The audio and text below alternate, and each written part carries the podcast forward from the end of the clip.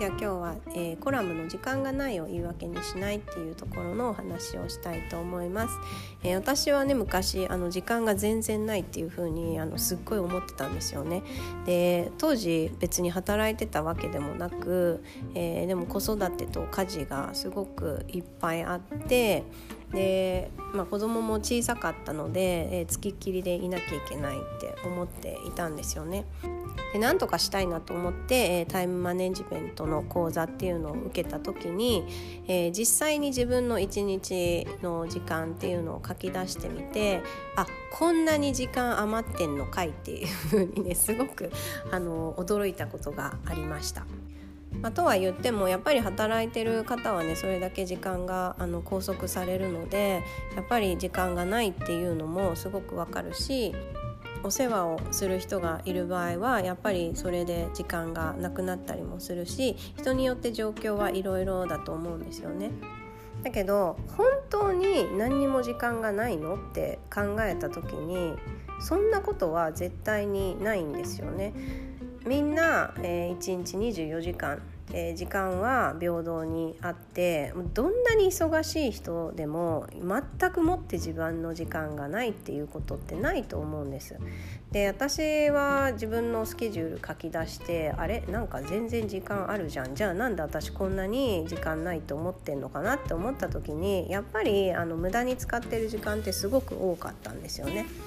例えばなんか意味もなくスマホを眺めてる時間とかなんかスマホゲームやっちゃってたとかあとは目的もなくただなんかワイドショーを見てあのつけてただ眺めている時間とかあとは、えーと、悩んでる時間とかもそうですよね。あの悩んでるだけで特に何の解決策も出てきてない。だけどずっと悩んでるとか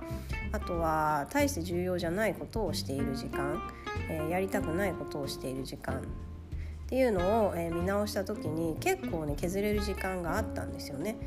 それこそあの掃除洗濯は別に毎日やらなくてもいいよねって思ったりとか、まあ、テレビスマホは真っ先に削ったところだしもうただ悩んでるだけの時間っていうのも本当にあの建設的じゃないなっていうふうに思ったので、えー、そこから改善するっていうのをやりましたで別にこれストイックに生きろとかそういうことではなくてなんかこう無駄にねあの過ごしてしまっている時間を見直すだけでも結構有効に時間って使えるようになりますよっていう話なんです。でリラックスする時間ってすごく大事でその娯楽の時間もあのなきゃいけないと思っているんですけれどもただこう無意識に消費しちゃってる時間っていうのは特に自分の未来を良くしてくれるものでもなかったりするので未来につながる時間の使い方っていうのができるともっといいんじゃないかなっていうふうに個人的には思っています。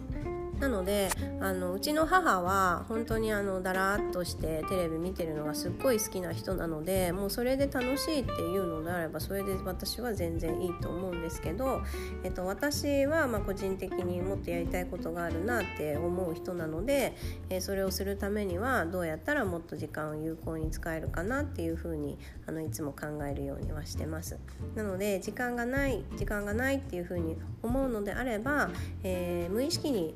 消費してしまっている時間を見直すっていうのもあの有効かなっていうふうに思います。